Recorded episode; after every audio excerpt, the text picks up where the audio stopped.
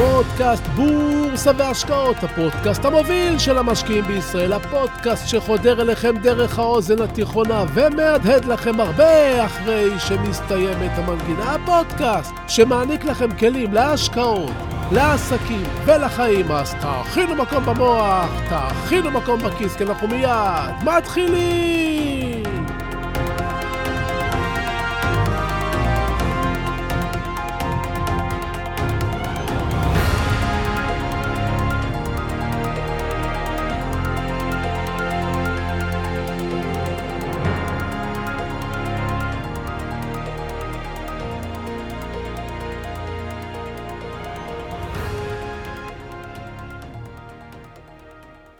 אחת מנקודות החוזקה שלי בשוק ההון מגיעה גם מעולמות רבים ונוספים שאני עוסק בהם ולומד אותם, עולם העסקים ועולם הנדל"ן למשל. עולם העסקים המופלא עוזר לנו להבין איך הדברים עובדים באמת מנקודת מבט שונות מאלו שאתם מביטים בהם. זה בערך כמו ההבדל בין להיות הלקוח שמגיע לקנות במקדונלדס המבורגר לבין מי שעובד בסניף מאחורי הדלפק כבר כמה שנים. שניהם נמצאים כרגע בעסק ששמו מקדונלדס, אבל כל אחד מהם רואה את מקדונלדס בצורה שונה לחלוטין. זה בדיוק גם מה שקורה בעולם הנדל"ן. אדם שקונה דירה או שתיים מכיר צד אחד של עולם הנדל"ן, אבל היזם מכיר את הנדל"ן ממקום שונה לחלוטין. הם מביטים על אותה דירה שהיזם בנה והקונה קנה, ורואים עולמות אחרים לגמרי. וזה בערך גם ההבדל בין אזרח מהשורה שמגיע לקנות עסק, כמו גלידריה, סניף של גולדה למשל, שנראה לו כמו עסק מעניין, לעומת אדם שעבד בסניף הזה חמש שנים והיה מנהל משמרת. הוא מכיר את כל המספרים, את תנועת הלקוחות, את נקודות התורפה וכדומה. זה בערך כמו חכו חכו, אנחנו מיד ממשיכים. שלום וברוכים הבאים לפודקאסט בורסה והשקעות, הפודקאסט המוביל של המשקיעים בישראל, והיום נדבר על נמרים, על השקעות, שיווק ועל עוד דברים מעניינים, אז פשוט תישארו קשובים, תהיו ממוקדים, תכינו מקום במוח, תכינו מקום בכיס, כי אנחנו מיד ממשיכים!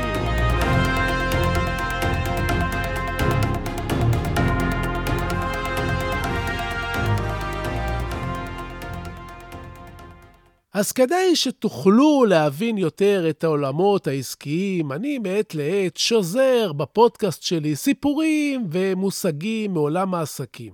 גם הסברים על דברים שאתם אולי חושבים שאתם יודעים, אבל לא ממש בקיאים בהם.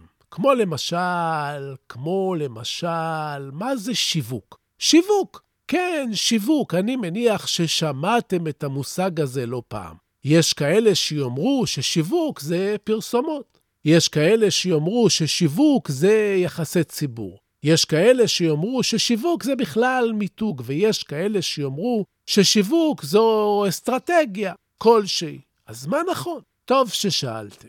קבלו דוגמה. בוא נאמר שהחלטתי לפתוח חנות לציוד לבעלי חיים, עסק שקיים בכל עיר ובכל שכונה. כשאני מכין שלט גדול עם כיתוב חדש, חדש, חדש, חנות חדשה לאוהבי החיות נפתחה, זו פרסומת.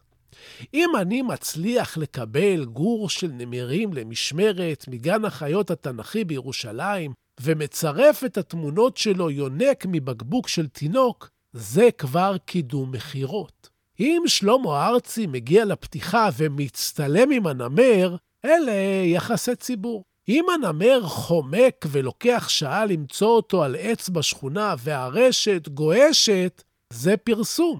אם אנשים מגיעים מכל האזור לראות את הנמר ולקנות בחנות, אלה כבר מכירות. ואם אני כזה חכם שתכננתי את כל זה מראש, זה נקרא שיווק. כלומר, שיווק זו אסטרטגיה שלמה ולא רצף אקראי של פרסומות, שלטים וגימיקים.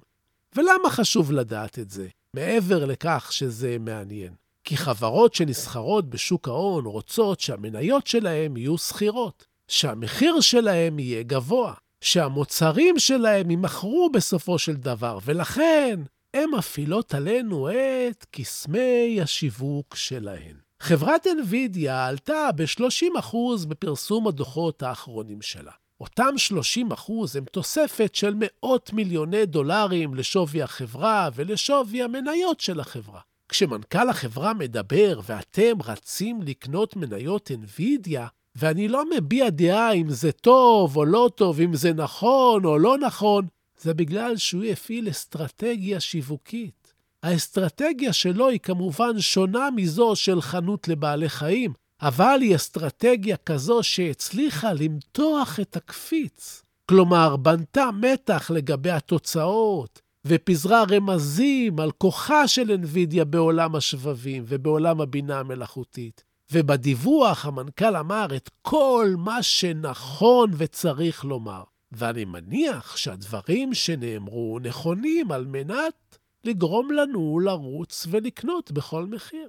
גם טסלה, שהגיעה משום מקום ולא הייתה ידועה בציבור בכלל לפני עשור, משתמשת באסטרטגיית שיווק מיוחדת. אילון מאסק יודע שכל ציוץ שלו, כל אמירה פרובוקטיבית, כל פעם שהוא רוקד על הבמה או מגיע עם כיור לבניין של טוויטר, הרשת מסתערת על התמונות הללו, ובקצה קצה של התהליך, טסלה בכותרות והמכוניות נמכרות. בכל הזמן הזה אנחנו רואים את העולם בדיוק כמו הלקוח שבא לקנות המבורגר במקדונלדס, לעומת מנהל המשמרת שעובד במקום חמש שנים מהצד השני של הדלפק. לנו נראה שאנחנו בוחרים לעשות מה שאנחנו רוצים, אבל המערכת המשומנת של הכלכלה ההתנהגותית, בצירוף הפסיכולוגיה של ההשקעות, דואגת שנקנה מה שנכון ורווחי לעסק. זה הביזנס. כלומר, כמשקיעים, חסר לכם, לנו, ידע כל הזמן. משקיעים מחפשים נוסחה, מחפשים להבין האם המחיר של המניה נכון לקנייה, האם המחיר הוא כלכלי ומדויק, האם הם יכולים לקנות מניות בזול, מה לבדוק ואיך לבדוק. הרצון הבסיסי של כל משקיע הוא להסתמך על נתון אחד או שניים שיעשו לו חיים קלים בבחירת מניות. אולי ניתוח טכני. זו הכמיהה למצוא נוסחה אחת שאפשר להזין בנתונים ולהוציא אחת משתיים, לקנות או לא לקנות.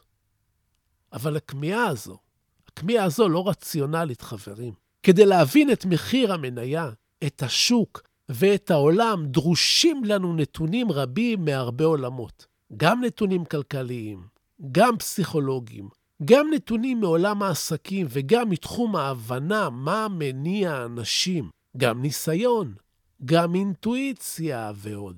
המיקס הכולל יוכל לומר לנו האם המחיר נכון והאם הזמן נכון. אני מתייחס למושג נכון ולא למושג זול או יקר. כי במאי 2023 מניית חנן מור, חברה נדל"נית שנכנסה קצת לבעיות בגלל הלוואה שנטלה לרכישת קרקע בשדה דוב, מחיר המניה יכול להיראות זול על פי פרמטרים כלכליים. כך שמחיר המניה יכול להיות נכון כלכלית, אבל לא נכון להשקעה. כי לפעמים המחיר הכלכלי לא משקף סכנות ופחדים. הרצון שלנו להבין האם המחיר גבוה או נמוך הוא לא תמיד השאלה הנכונה, מאחר ולפעמים המחיר יקר והמניה שווה השקעה. יש חובה להבין הרבה נקודות כדי להבין האם המחיר נכון. ואם גרמתי לכם לנוע באי נוחות בכיסא, או במילים אחרות, גרמתי לכם לחשוב, אז אני אזיז אתכם עוד קצת על הכיסא. תגידו לי, מהו המחיר הנכון של ספל אספרסו? תרבות האספרסו בארץ ורמת הקפה עלתה מאוד בשנים האחרונות. אתם יכולים לשתות ספל אספרסו משובח בהר קפה, באילנס, בחוף הים, בשדה תעופה או בנמל תל אביב. ספל אספרסו משובח יכול לנוע ממחיר של 7 שקלים ל-14 שקלים. מה המחיר הנכון? ומה המחיר הנכון של בקבוק סודה ליד הקפה? הוא יכול לנוע בין 6 שקלים ל-18 שקלים. כל מקום שמוכר קפה יספר לכם על איכות הקפה שלו, ועל איכות המכונה, ועל הפולים המיוחדים המיובאים, ובכל זאת אנחנו לא מסוגלים לתמחר או להבין מה המחיר הנכון לספל אספרסו. לא פעם זה קשור למקום, לסיטואציה, לרגע הזה שאנחנו מוכנים לשלם כל מחיר, או לרגע הזה שאנחנו לא רוצים להיות פראיירים ודווקא לא קונים. חברים, אספרסו. כלכלנים יכולים לומר שאנחנו רציונליים, וברגע שהחלטנו לפתוח את הארנק, אנחנו יודעים בדיוק למה. אבל המחיר בסופו של דבר הוא תולדה של רצף ארוך של נקודות. החל מנתונים כלכליים ועד לקצה העליון, אותו אנשים מוכנים לשלם. עובדה שמשקיעים היו מוכנים לקנות מיליונים של מניות NVIDIA ב-30% יותר ביום חמישי אחרי הדוח, ואילו יום אחד לפני, ביום רביעי, אף אחד לא היה מוכן לעשות את זה בעולם. ועכשיו, עכשיו תכינו לעצמכם אספרסו ותאזינו לפינת הטיפים שלנו!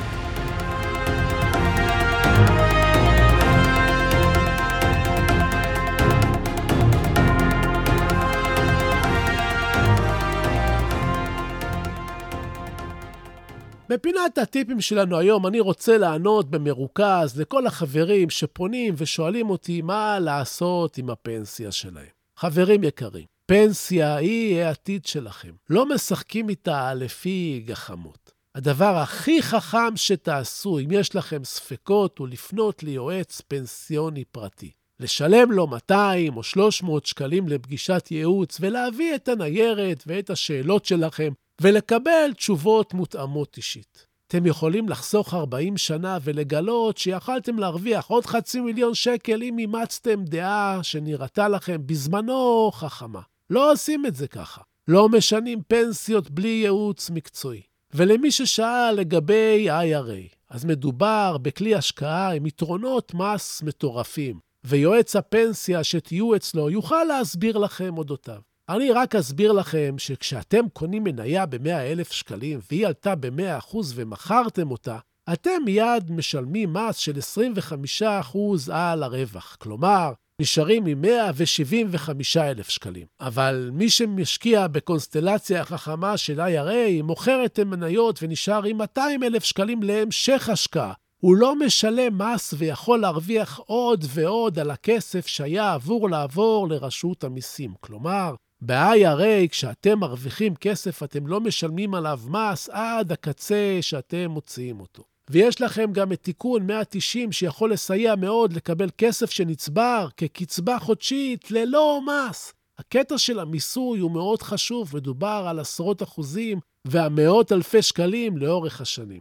אז לפני כל תנועה שאתם מתכוונים לעשות, תלכו ליועץ פנסיוני פרטי. כן, זה יעלה לכם קצת כסף. כן, זה יגנוב לכם קצת זמן. אבל אתם יכולים לחסוך לעצמכם טעויות ולהרוויח מיליונים.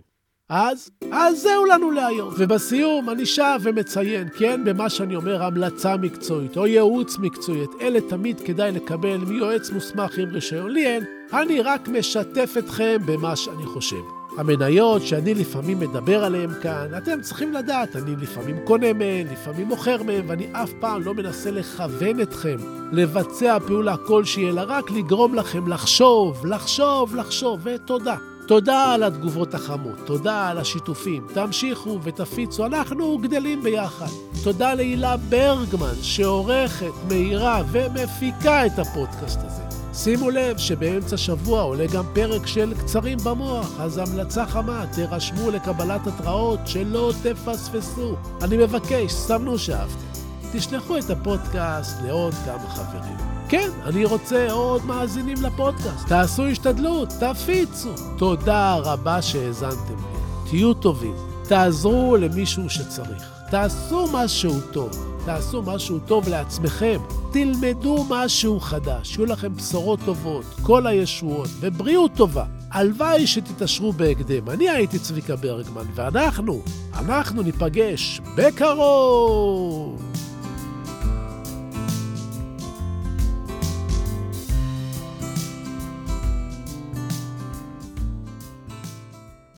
עם רודיארד קיפלינג אם תוכל לשמור על שקט וקור רוח, עת מסביב לך שוררת מבוכה.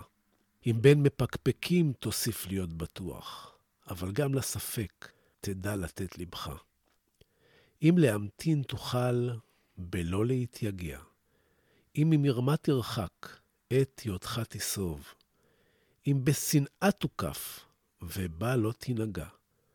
מבלי להיראות חכם מדי, או טוב. אם כל חלומותיך יהיו לעבד, אם מחשבות לך כאמצעי בלבד.